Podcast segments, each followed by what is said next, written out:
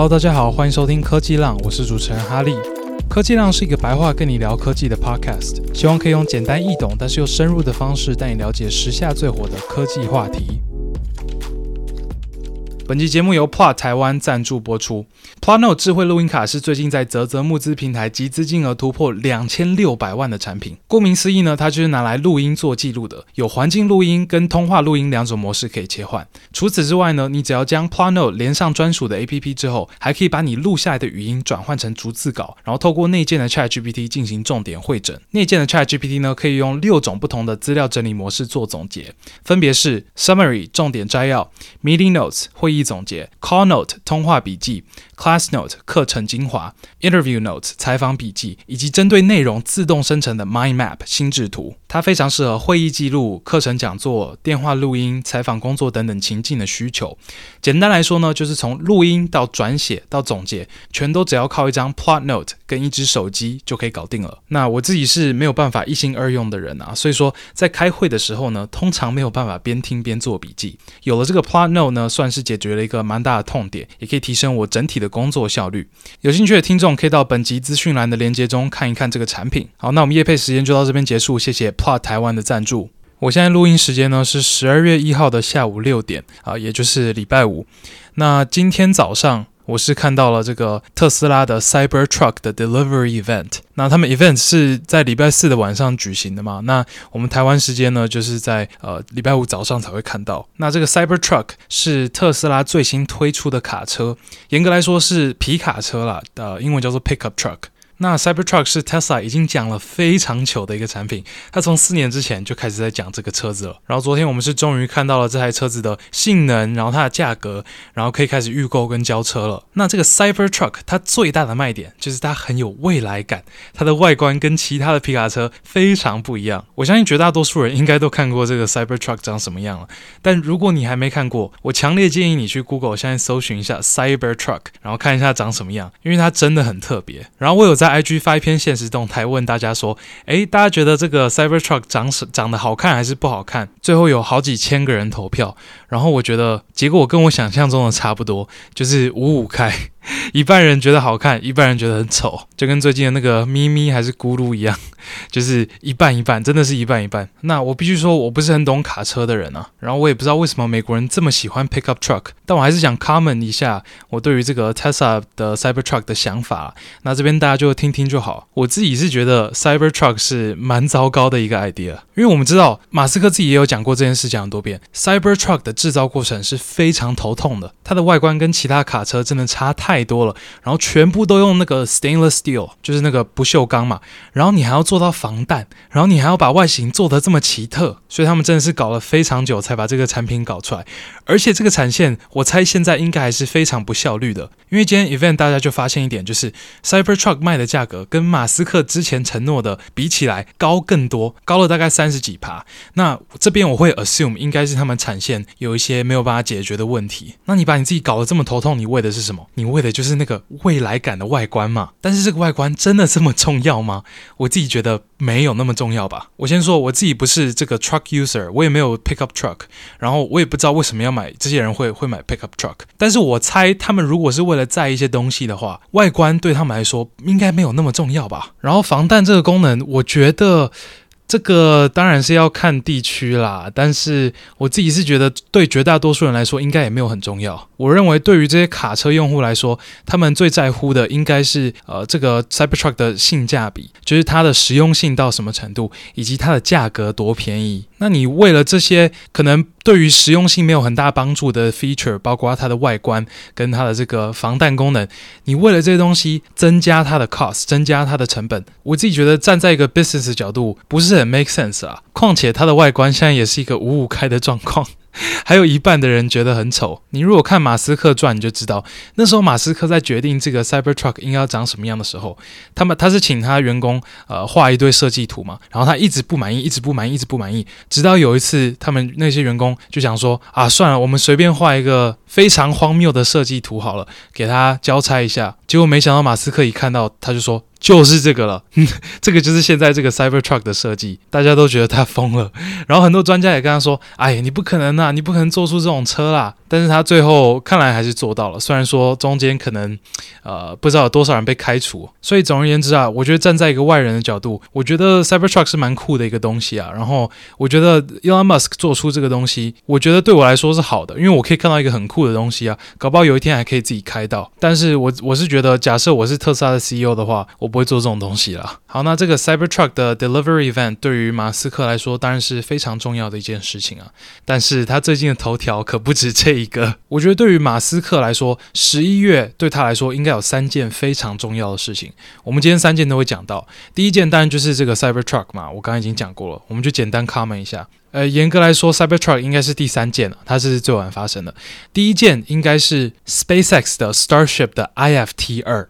很多名词在里面哦。首先，Starship 是 SpaceX 的一个非常非常巨大的一个火箭，那 IFT 是 Integrated Flight Test 的简称，反正就是飞行的测试啊。那第二件事呢，就是 X 上面广告主大出丑的事情。我觉得我们先从这个 X 上面广告主大出走这件事情开始聊好了，因为我刚刚正好看到一些相关的资讯，然后现在有很多想法。首先，这个 X 呢，就是原本的推特嘛，这这应该没有人不知道啦，就是马斯克去年买了推特之后，把它改名成 X。那最近这几天呢，有一个影片在网络上很红，大家应该都有看到。你有追踪我的话，你就会看过，因为我自己也有转发。这个影片呢，就是马斯克在最近纽约时报的一个 event 叫做 DealBook Summit，他在访问中被问到这些广告主。出走 X 就是不在 X 上面打广告，他的想法的时候，他是直接说 Go fuck yourself，他是跟这些广告主说 Go fuck yourself，就是不要来我这边打广告，我根本就不屑你们的意思。这一段当然是被最疯传的啦，然后各种迷音也出现了，想当然尔，非常多的迷音，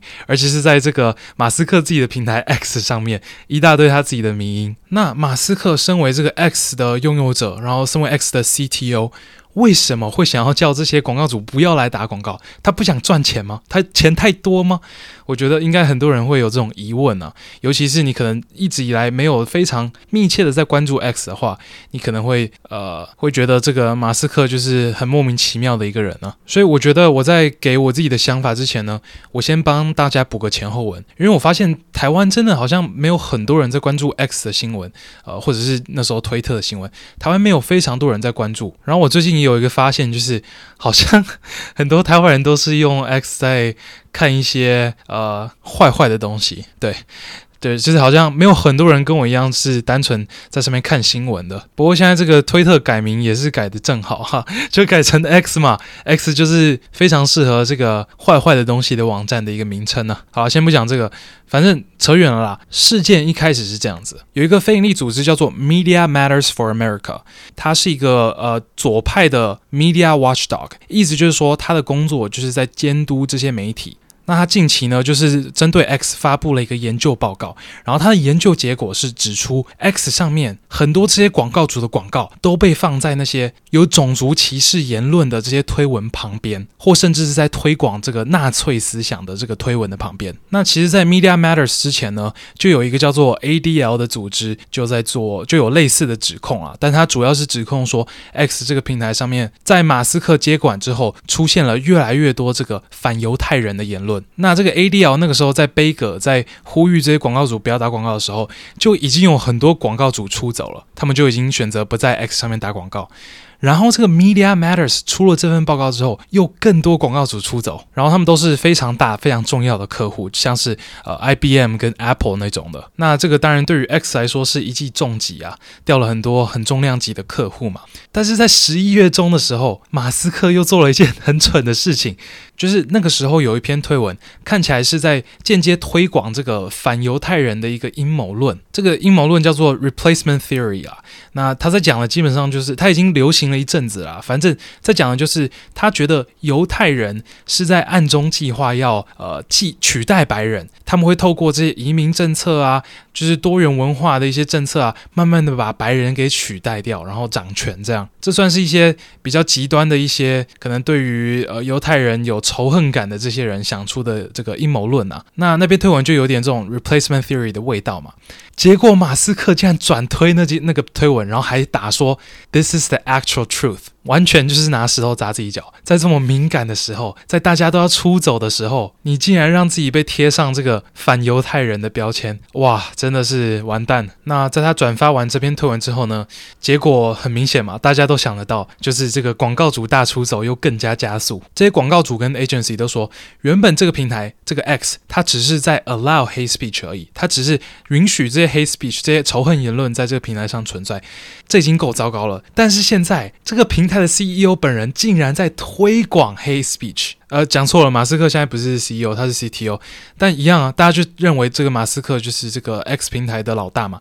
他竟然在推广 hate speech，诶，所以我不知道现在 X 的广告主掉了多少人啊，反正一定掉非常非常非常多。这对 X 来说当然是非常糟糕的一件事情哈，因为我们知道 X 的营运成本一年，虽然说现在马斯克砍掉很多人啊，但他至少也要烧掉几个 billion 吧。然后他们现在这个广告主掉这么多，然后又要做 revenue share，哇！我觉得真的是应该会，应该是非常非常伤啊。然后马斯克最近一定是看得出来，非常明显，他就是对于这些广告主极度不爽，所以他在这个 New York Times 的这个 DealBook 的 Summit 的访问中呢，他就是直接说 Go fuck yourself。然后很明显的，你想也知道，这件事情完全没有帮助。那个刚刚我看到新闻就有报了，就是有一些广告主已经开始在考虑说要永久封锁 X 这个平台，永远不在 X 上面打广告了。好，这个事件前后我就简单。单介绍到这边了，那接下来讲一讲我自己的想法。先说，这完全就是我自己的 opinion，我有可能会讲错，你也有可能完全不同意我的看法，但这个就是我现在的想法。然后我只是跟纯粹跟大家分享而已。首先，先讲结论好了，就是我觉得马斯克冲动做了一些很智障的事情，那真的是他的错，怪不了别人。但是他生气是有理的，因为他确实被这些左派媒体不公平的对待，不公平的针对。首先，我们先讲这个 Media Matters 这个组织啊，他纯粹就是在找 X 麻烦，这非常明显。他们就是一个左派的组织嘛。那现在左派很多人，尤其是很很偏左的那些人都看马斯克不爽，所以他们做这个研究报告，纯粹就是在找马斯克麻烦，真的完全就是在找 X 麻烦而已。为什么会这么说呢？你看一下他们的研究方法，你就知道了。首先，他们研究出来的结果是，他跟这些广告主说，在 X 上面，你的广告可能会被打到这些纳粹的内容旁边哦。那他们怎么导到这个结论的呢？首先，他们创了一个账号，然后这个账号专门追踪 h speech。专门追踪任何有歧视性的言论，然后纳粹的言论，追踪一大堆这种东西，然后一直看，一直看，一直看，一直看，然后等到那个演算法已经被形塑出来之后，他就开始疯狂刷新 timeline，一直刷，一直刷，刷到有广告出来为止。他们这种研究账号、测试账号的刷新量是一般账号的十三倍哦。我自己在用推特的时候，我在刷的时候，我大概就是刷个两次吧。那他们这种 bot 会刷二十几次，甚至三十几次，我不知道。这很明显，他们在做事情就是在找 corner case，就是我我们叫做 corner case 啊，就是那种非常非常罕见的个案。所以，我们从这点我们就可以看出，这个研究是一个针对性的研究。他研究的出发点是，他们要找到 X 的把柄，要找到马斯克的把柄。但是一个正常研究，你的出发点应该是要抓出广告主在 X 平台上面打广告的这个普遍现象是什么？普遍来说，会不会伤害到品牌的品牌价值？会不会伤害到这个品牌印象？这个是极度糟糕的一个研究。你完全没有从一个正常使用者的 journey 出发，你直接制造一个极端 case，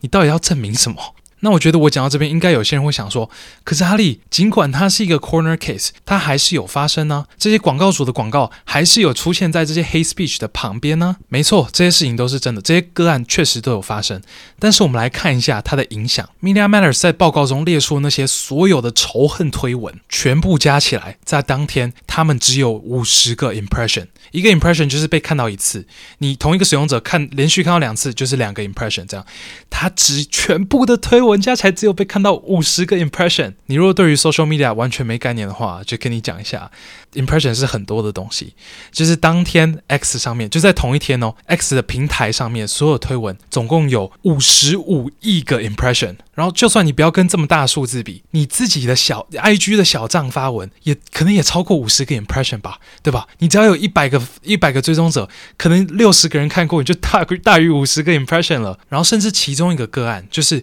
广告出现在仇恨言论推文旁边的一个个案。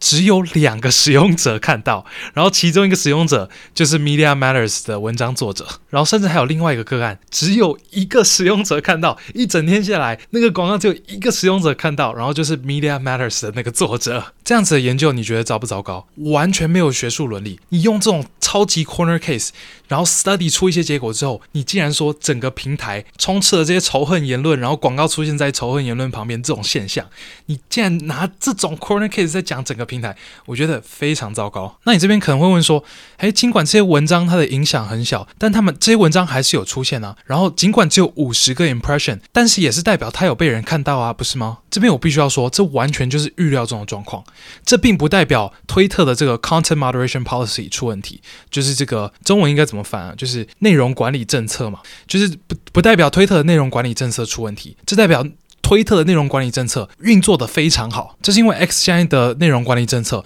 它在做的是 freedom of speech，not reach。这个他们是完全公开透明跟大家说的，就是针对那些仇恨言论，然后或者是那些危险的内容，他并不会直接把它删除掉。只有在那种非常情况非常危急，就可能是恐怖组织的推文那种情况，那个推文会直接被删掉。但是很多情况没有这么严重的时候，他的推文并不会被删掉，而是会被降低触及。就是那个使用者在发了这篇推文之后，假设这个推文看起来是有一点危险，可能有跟 hate speech 相关的，但还没有到非常严重的程度的话，推特就会发一个通知跟他说，你的推文可能有违反我们的社群规范，所以我们已经把你的这个推文降低触及了。然后推特也不会在这种推文旁边放任何的广告。那很多情况其实那个人看到了这个通知之后，他自己就会把推文删掉了。这个 freedom of speech 那 reach 这个规范呢，算是 X 在这个言论自由跟人使用者安全之中抓出来的一个平衡点啊，我自己觉得是非常合理的一个平衡点。因为之前的推特，然后包括可能大多数现在这些社群媒体吧，他们都是非常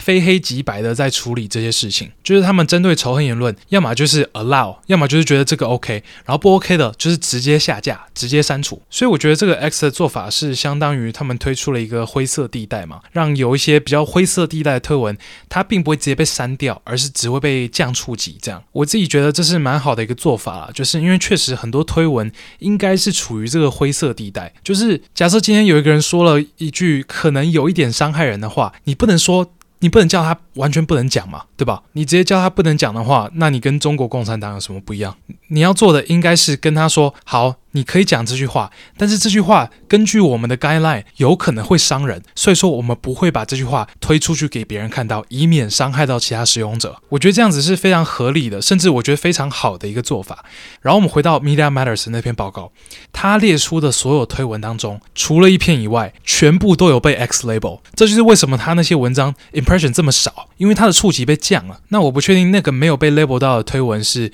发生了什么事，有可能 X 真的 fucked up，但就算是如此，你也要知道，这个是 corner case 中的 corner case 中的 corner case，是一个极度罕见，而且是刻意制造出来的结果。九十九点九九九趴的人在使用 X 不会发生这种现象，不会看到这样子的。我自己每天用 X 一个小时，我是算是重度使用者，我这一辈子从来没有看过任何的仇恨言论。OK，这我不是非常确定，但是我要我立刻想，我想不出任何一则，我举不出任何例子，我几乎没有看到任何个，我连看都没看到过，更遑论看到他跟广告在一起，根根本就没有啊。然后我觉得整件事让我。最傻眼的就是，好像没有人 care Media Matter 是怎么得到这个结论的。广告主都是，还有 agency 都是直接看他们给出的结论，然后根据他们给出那个完全没有任何根据的结论，就觉得 X 是一个很危险的平台，然后因此退出 X。哎，退出 X 是很大的一个 business decision 哎，你为什么就这么轻易的相信一个莫名其妙的组织发出来的一个报告啊？你最基本的这个尽职调查，最最基本的这个批判性思考应该要有吧？但说真的啦，我觉得他们就算有仔细去研究过这个，呃，这个呃，Media Matters 他报告的方法论，他们可能还是会做一样的决定。为什么呢？因为 Media Matters 不是一间公司而已，它背后还有一个很大的左派的势力。现在很多的主流媒体都讨厌马斯克嘛，都偏左派嘛，然后。这种事情一旦发生，他们绝对不会去思考，因为这个就是非常符合他们要讲的东西啊。他们当然是直接站在 Media Matters 那边，不管他的方法论多么糟糕。那一旦主流媒体都站在那边了之后，这些可能媒体识读能力比较差的、批判性思考比较能力比较差的这些一般大众，也都会跟随着这个主流媒体嘛，也会站在那边一起骂马斯克。那在这种情况之下，这些广告主就算他们觉得他们自己的品牌形象可能好像没有。不会被影响到那么大，他们还是会退出。我觉得这件事真的是蛮伤心的啦。就是你如果从马斯克角度思考的话，他他不仅是被针对而已哦，他不仅是被这一连串 Media Matters、ADL 这些呃品牌全部针对，他不只是这样而已。重点是他营运推特的出发点完全都是好的，都是我觉得是非常非常好的，是会帮助人类的这些出发点。他的出发点是什么？或者你说他营运推特的宗旨，宗旨是什么？第一个，他想要捍卫言论自由，这个非常好啊。这个我刚刚就讲过了，freedom of speech not reach，非常好啊。之前的推特在这边做的是非常糟糕的，被一些可能左派的人士在影响整个 content moderation 的 policy，然后政府也可以影响推特上面的言论。这个你自己在网络上搜寻 Twitter Files，你就会知道了。这个是马斯克当时买下推特之后，他做的一个非常完整的调查，在调查说推特那个时候究竟是怎么在管控言论的，然后究竟是怎么样去被政治操作的。你看完你就会发现，哇，之前的推特真的是有很多股势力在影响整个风向的。那马斯克是把这个言论自由带到这个平台上，我觉得非常棒。再来第二个宗旨是，他要打击假消息。这边他做了一个新的功能，叫做 Community Notes，这边就是大家在看这些推文的时候，你如果发现这个推文讲的不真实，有不错误的地方，你可以在下面加一个 Note，然后其他人也可以加 Note，或者是支持你的 Note。如果你的 Note 最后最后被支持的数量是最多的，那你的 Note 就会被显示到那个推文之下，所以其他人在看到那个推文的时候，会顺便看到这个 Note。我自己觉得 Community Notes 是很棒的一个功能，它有帮助到我非常多次，很多推文里面有错误讯息都会被纠正出出来。然后甚至有一些广告，它是不实广告，下面也会有 community notes 在纠正它。就是有很多那种游戏广告，大家应该都有看过吧？就你如果下载一些免费的呃手机小份 game 的时候，都会跳出一些其他游戏的广告。然后你去载那些游戏，往往你会看到，你真正玩的时候，你会发现那个实际游戏画面跟它广告的画面差很多嘛，对吧？那推特上面每次有出现这种广告的时候，下面就会有 community notes，下面写说这个游戏实际玩起来并不是这个样子，然后不止这些哦，现在的 X 除了捍卫言论自由，然后打击假消息以外，它还有做到第三个很重要的事情，就是完全透明化。马斯克一上任之后，他直接把推特的推荐演算法完全公开，然后他现在这个 Community Notes，它后面的演算法也是完全公开透明的，全部每一行 code 都放在 GitHub 上面，你都看得到。你看现在有哪些社群媒体公开透明的程度做到这样？TikTok 的演算法你有看过吗？Facebook 的演算法你有看过吗？推特的演算法我还真的是完全把它看完呢，我真的是研究完呢，然后我还出了一支影片在分析这个，还送了一个懒人包给大家。他们真的是非常公开透明公正。的那当然，你这么自由、这么公开、透明、公正，你一定是会提升少数人被呃言论伤害到的几率啊。但是我觉得推特，嗯，根据他们我们刚刚讲过的 content moderation policy，他们已经有在尽可能的降低这个伤害了。我觉得做到这个程度已经非常够了。他这 X 对我来说已经是一个非常棒的社群媒体了。今天你的标准如果是我在这个平台上面，我一则仇恨言论我都不要看到，我永远不能看到任何一则，那我跟你讲，全世界没有。任何一个社群媒体可以用了。今天这个 Media Matters，如果用完全一样的方法论，在 IG 上面挖 Corner Case，在 FB 上面挖，在 TikTok 上面挖，你觉得他挖不到吗？他一定挖得到的。那今天他们为什么是针对 X？因为他们讨厌马斯克嘛。他们就觉得马斯克跟他们的意识形态不合嘛，就觉得马斯克是右派的嘛，马斯克应该是讨厌变性者嘛，马斯克就是想叫人回办公室上班嘛。他们因为这些理由，他们想要毁掉一个公司，他们想要毁掉一个这么公正、透明、自由的一个社群媒体平台。我自己是觉得，如果我是马斯克，我一定跟他一样爆气。马斯克现在已已经是有告那个 Media Matters 了嘛，我们就看接下来这个官司谁会赢。我赌一定是马斯克。但是说真的，马斯克确实也有做错的地方啊，像是他最大的错误就是他转贴那个呃有反犹太族意味的这个言论。他为什么要做这件事情？我真的不解，真的太智障了。现在明明就已经在这个这么紧张、这么敏感的时机了，他竟然还做这个事情。虽然我觉得他应该是真的没有歧视犹犹太人啊，就是从我读这个马斯克传啊，或者是长期观察他的言论啊，然后包括他最近跟 Netanyahu 的谈话啊之类的，都看得出他应该是没有那种呃歧视犹太人，或者是呃就是想要散播阴谋论的这种想法啦。那他在《纽约时报》这个访谈里面，他也有澄清，就是他那时候想法什么，我我有点忘了，但反正他有讲说为什么他那时候会这样讲，然后他完全没有这个歧视的意味。但反正你在这个时间点，然后做这件事就是不对，就是很糟糕的一个决定。然后他最近访谈的时候说那个 “Go fuck yourself”，虽然我可以完全理解他的愤怒，但是我觉得这也是不不该做的事情。应该这样讲啊，就是假设我今天是 Twitter 的 CTO 或者是 CEO，我我觉得这样是不该不该做的，不应该的，我不会想要这样。但是说真的，身为一个旁观者，我其实看得超爽。我看到他骂这些人，我是觉得哇，好爽哦。虽然是我觉得他最应该骂的应该是 Media Matters 跟这个 ADL 这种组织啊，但是我觉得广告主确实也是有掺一脚啦。然后我看他这样骂，真的是有点也帮我出气的这种感觉。好了，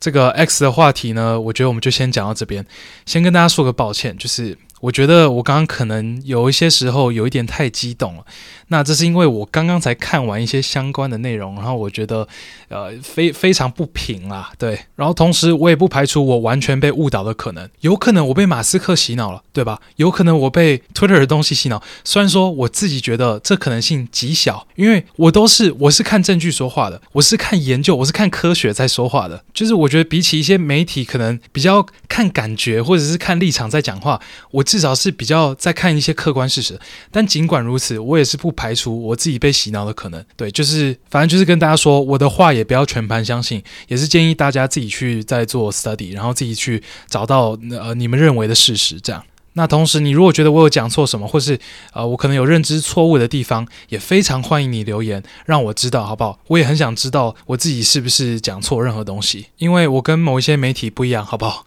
我不会只听我想听的东西，不会只讲我想讲的东西，我在意的永远都是事实，都是科学，都是最客观的 facts。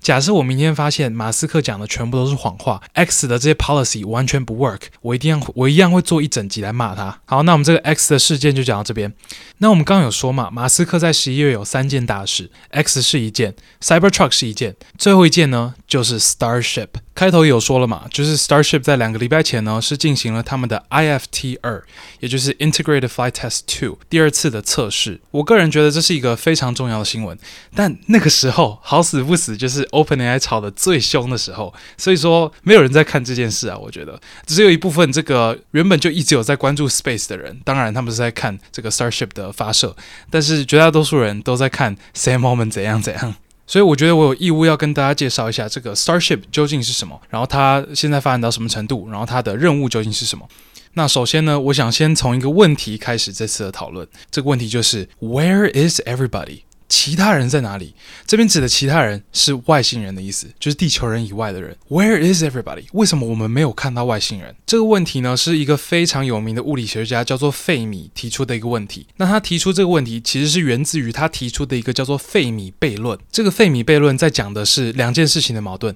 第一件事情就是这个宇宙中绝对有外星人的存在，一定是有的，统计上来看绝对会存在。但是第二件事情是，为什么我们至今还没有看到任何外星人？既然宇宙中绝对有外星人，而且有非常多的外星人，那为什么我们从来没有看到过？首先，费米之所以会说世界上绝对有外星人，是因为这个宇宙中的这个星球的数量实在是太过庞大了。这个我相信很多人应该都有看过那种影片，就是从从一个地球或是地球的一个地方慢慢 zoom out，一直 zoom out，一直 zoom out，然后 zoom out 到整个呃看到地球，然后再 zoom out 到整个太阳系，然后再然后再 zoom out 到整个银河系这样，然后你立刻就会感觉到哇，自己是多么的渺小。然后我手边的这个工作，手边的这个功课是不是？也非常渺小啊？干脆不要做了。重点是宇宙是极其庞大的，然后就在我们的银河系当中也有无数个星球。那你现在做一个非常简单的模型，就是你自己去抓一个数字，这个星呃这个银河系当中有多少星球的这个数字，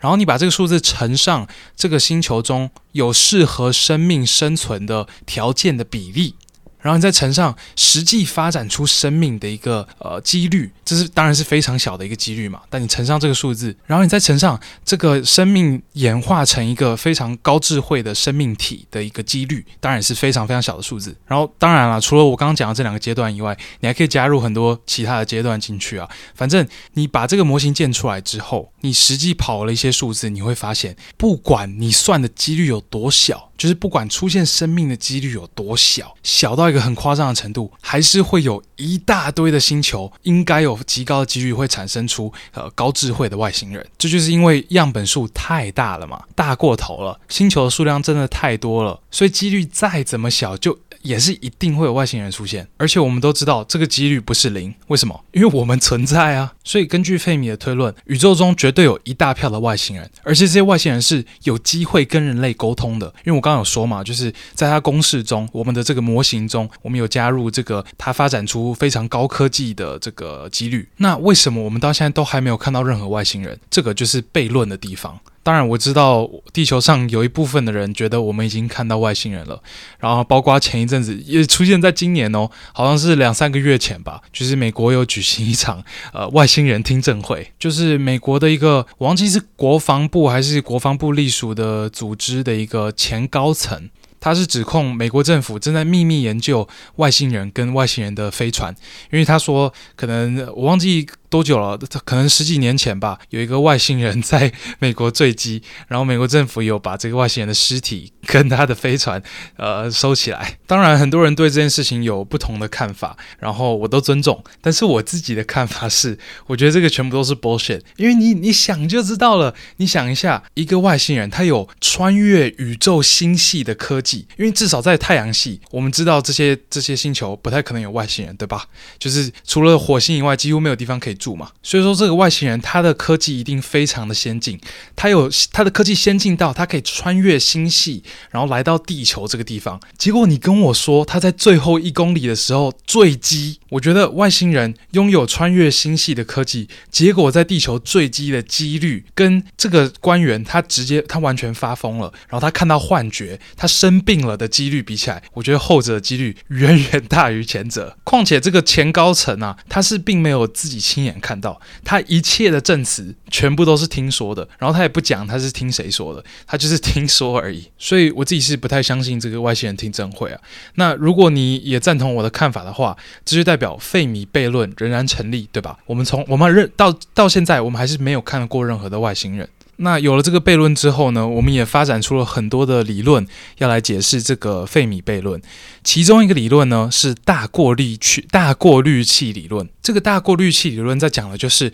在我我们刚刚的这个模型当中，我们一个一个阶段的做筛选嘛。那其中某一个阶段可能有一个过滤器，意思就是说它有一个几乎跨不过去的坎。假设这个坎出现在呃从没有生命到有生命的这个阶段的话，这就代表说一个星球在一个完全有生存条件的情况之下，产实际产生出生命的这个阶段是极度难跨越的。那如果真的是这样子的话，就代表说绝大多数这些适合的星球都不会产生出生命，因为在这个阶段这个坎是非常难跨越的。然后同时也代表我们是奇迹，就是我们 somehow 跨越了这个坎。但是这个坎像我刚刚说的，它并不是只会出现在一个地方嘛，任何阶段都有可能出现，包括在未来也可能出现。就是对于我们，相较于我们现在发展来说的未来，也就是说，可能当一个物种它的科技发展到一个阶段的时候，可能快要可以进行这种这种跨星系的这个 travel 的时候，它会自我毁灭。我个人也觉得，如果要相信这个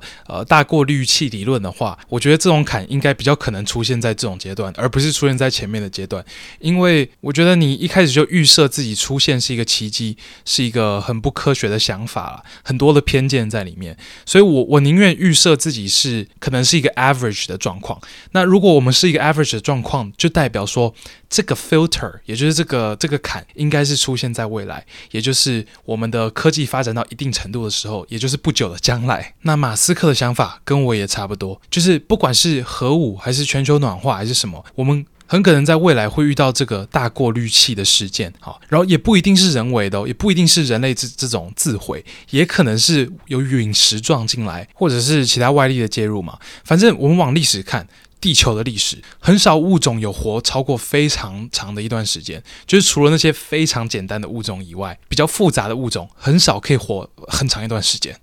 所以总而言之啊，我们之所以都没有看到外星人，很可能是因为这些外星人一旦他们科技发展到一定程度的时候，他们会经历一个大过滤器，也就是一个跨不过去的坎，这样。所以就导致他们在还来不及开发这个可以跨星系的这个交通工具，或者是沟通的工具之前，他们就毁灭了。所以我们从来都没有看过他们。同时，马斯克也说，人类的意识，也就是他说这个 human consciousness 是非常珍贵的一个宇宙中的一个奇迹。所以说，他想要想尽办法最大化这个我们延续 human consciousness 的可能。那要做到这件事情呢，我们人类就必须发展成一个 multi-planetary species，也就是多星球物种。因为假设我们人类可以成为多星球物种，我们的风险又更分散了一点，对吧？就是假设今天地球真的经历了一个大过滤器事件，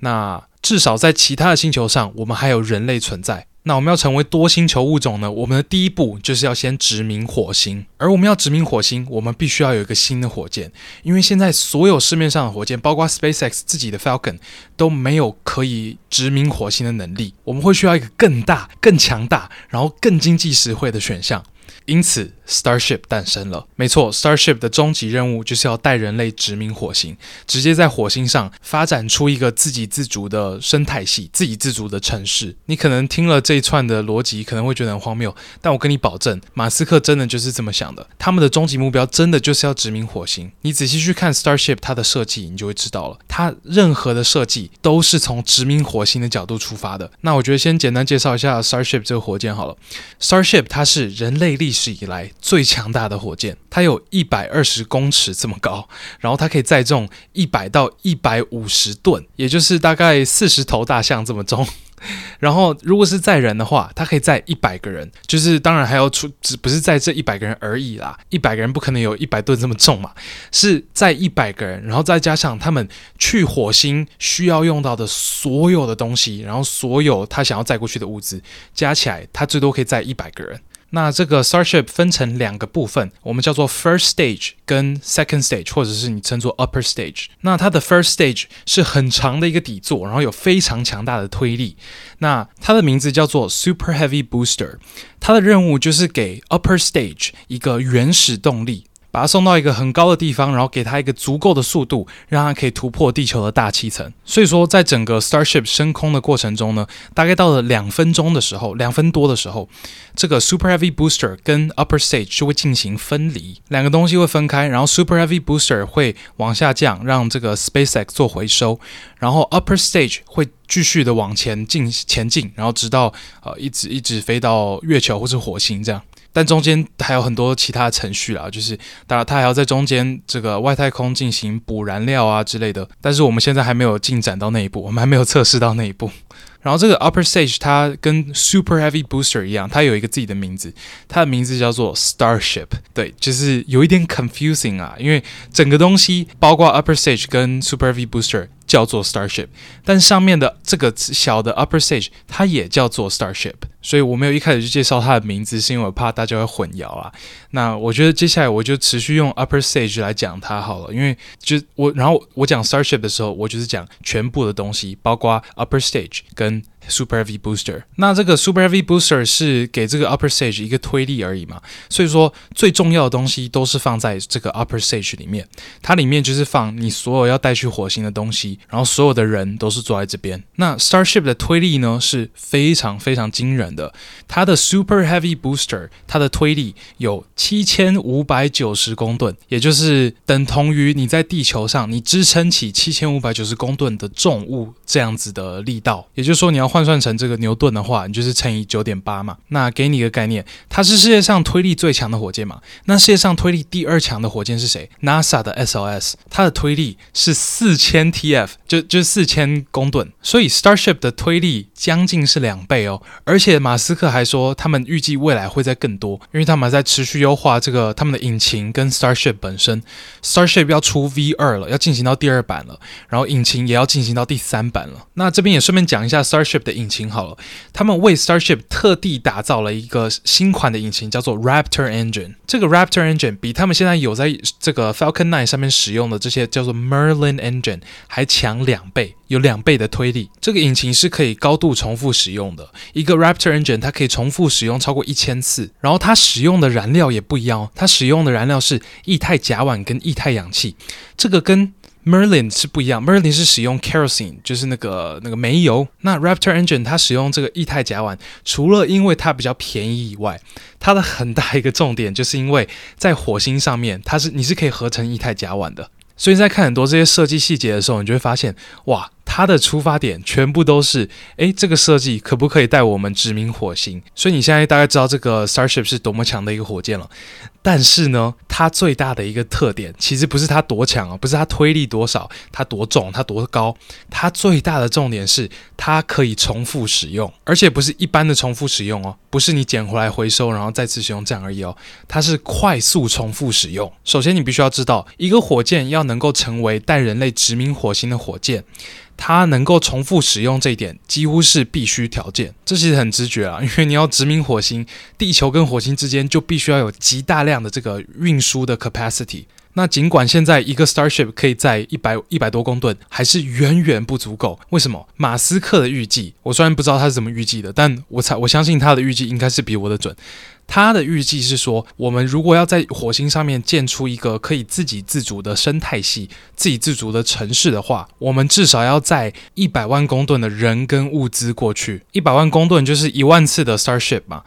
那你每次飞，你就要重新建一个的话，你要建一万个的话，绝对不可能。我们现在一个 Starship 的造价可能就是要五十亿美金左右了。一间公司或者是一个政府，或甚至是全人类，是不可能靠过透过一个一次性的火箭来达到这个殖民火星的。你的火箭必须要能够长时间的来回来回。那 SpaceX 其实也不是在建 Starship 的时候才开始想到要怎么样呃回收火箭，他在建。他们的前一个火箭，也就是 Falcon 的时候，他就很努力的在让火箭可以回收了，因为它对于成本的影响实在是太大了。像现在的 Falcon 9，它的 booster 回收技术已经很成熟了。就是这个 Falcon 的火箭啊，它一样跟呃 Starship 一样，是分成两个 stage，有一个 booster 跟一个 upper stage。那它现在这个 booster 都是可以回收的，就是在这个 booster 把上面的 upper stage 送出去之后，它的 booster 是会重新降落在定点的。重点是它是降落哦。它不是那种拉出一个救生伞，然后慢慢的就是降落到海里面，然后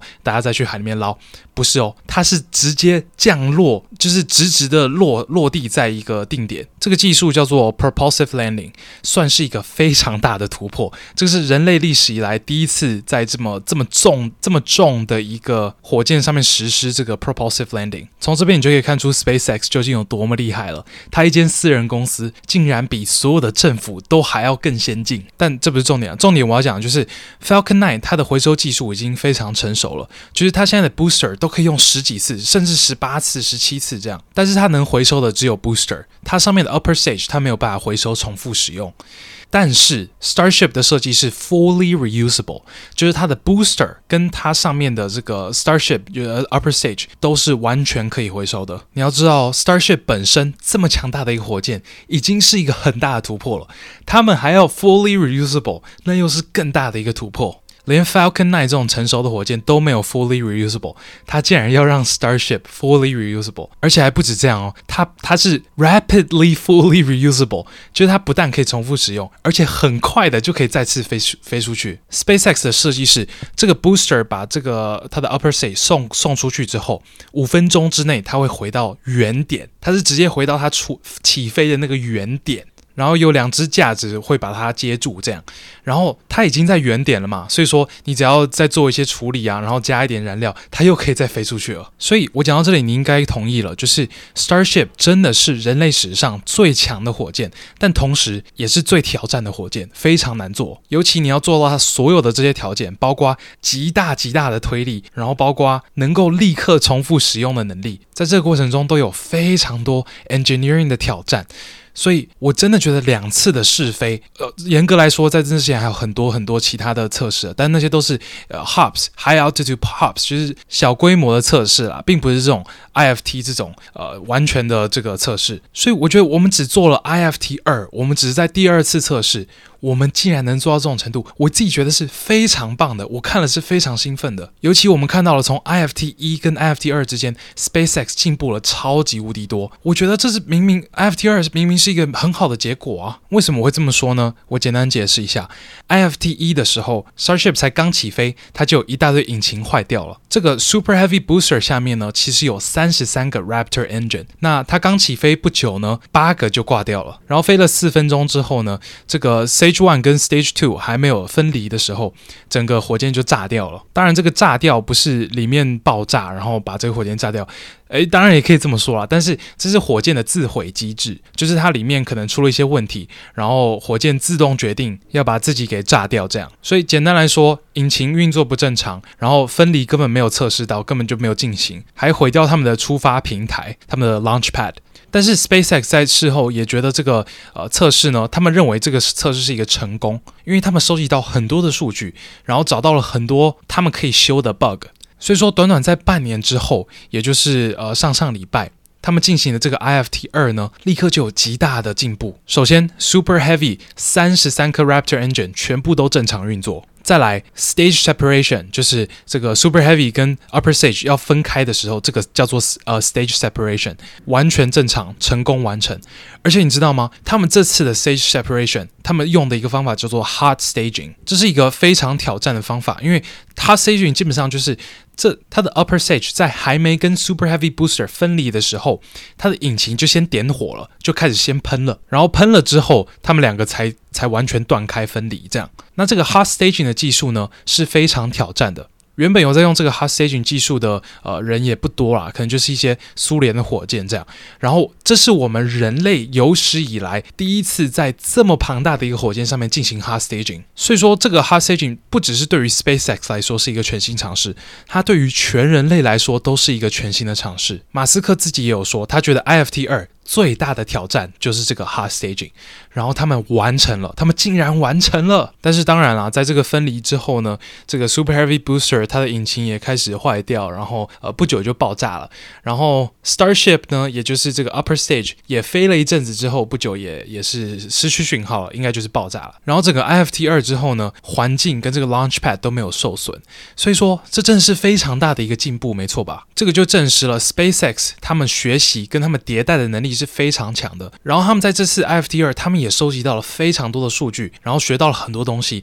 他们下一次一定又会更好。但是我跟你讲，你去网络上搜寻一下，除了那些真正在讲 space 的频道以外，其他的媒体全部都在说：哇，IFT 二又是一个极大的失败。他们头条的全部都是写说 failure，或者是 Starship explodes。当然，explodes 是事实，但是他们写的方式都是好像。这是一个极大的失败，所以从这边也是可以看得出来，就是媒体是真的蛮针对马斯克的。好了，总而言之呢，我对于 Starship 这个计划，我是感到很兴奋的。我真的是迫不及待要看到 Starship 带人类回到月球的那一天。这个是已经计划要发生的事喽。这个是 NASA 的 Artemis Program，这个 Artemis Program 就是要带人类重回月球的一个 program。那 SpaceX 已经得标了，他已经拿到二十九亿的这个资金了，也就是说 NASA 已经指定 Starship 就是接下来。在 Artemis Program 要带人类到火星的那个火箭了。然后这计划预计是在两年之内要发生啊，所以说就是二零二五年这样。我真的是非常非常的期待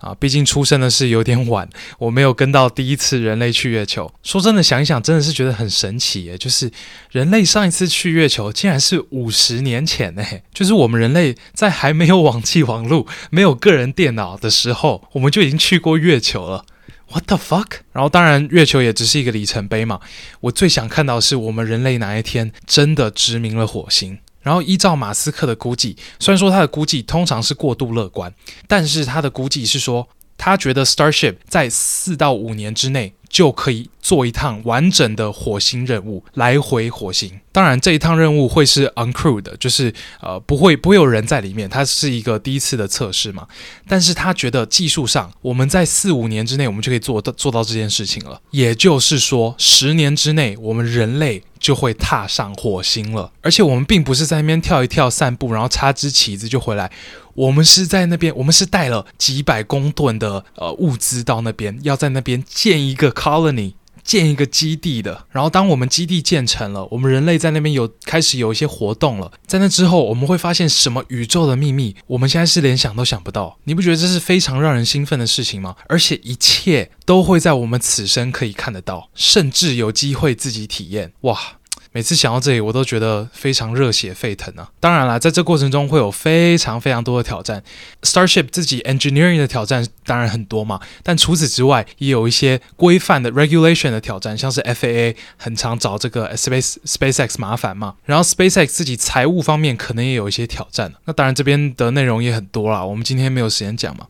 但总体来说啦，我是对于 Starship 是非常非常乐观的，然后我很期待看到下一次的进展。好，那这集 Podcast 结束之前呢，几件事情宣布。第一个，你如果喜欢这集 Podcast 的话，你一定要跟你的好朋友分享。因为我们都知道，Podcast 平台是没有什么演算法可言的，我们真的只能靠这个口碑宣传。所以说，你如果想要支持科技量的话，就把科技量分享出去吧。有了流量，我才能继续接到业配，能继续接到业配，我才能继续把节目做下去。第二件事呢，就是你如果还没有追踪科技量 Podcast 的话，记得按一下追踪。就是如果你是从 Apple Podcast 听，或者是 Spotify 听的话，你都可以 follow 这个节目。按了追踪，你才不会错过每一次的新集数。那最后也是跟大家说一下，就是。有一些人问我说：“诶，现在怎么都不做 Q&A 了？”呃，这个主要是因为我看现在绝大多数的留言都不是问题，